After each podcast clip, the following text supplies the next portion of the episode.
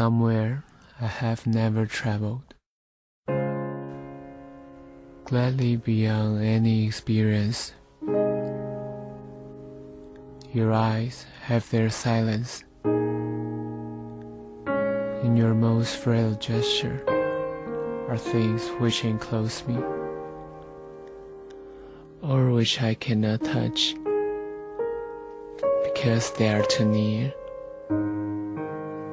Your slightest look will easily unclose me, though I have closed myself as fingers.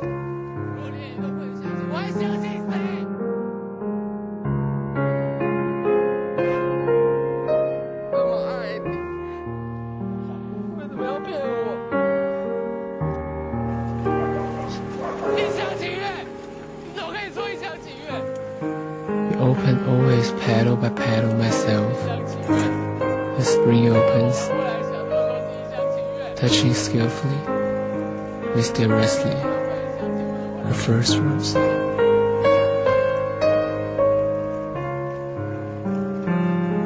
Or if your wish be to close me, I and my life will shut very beautifully, suddenly as when the heart of this flower imagines the snow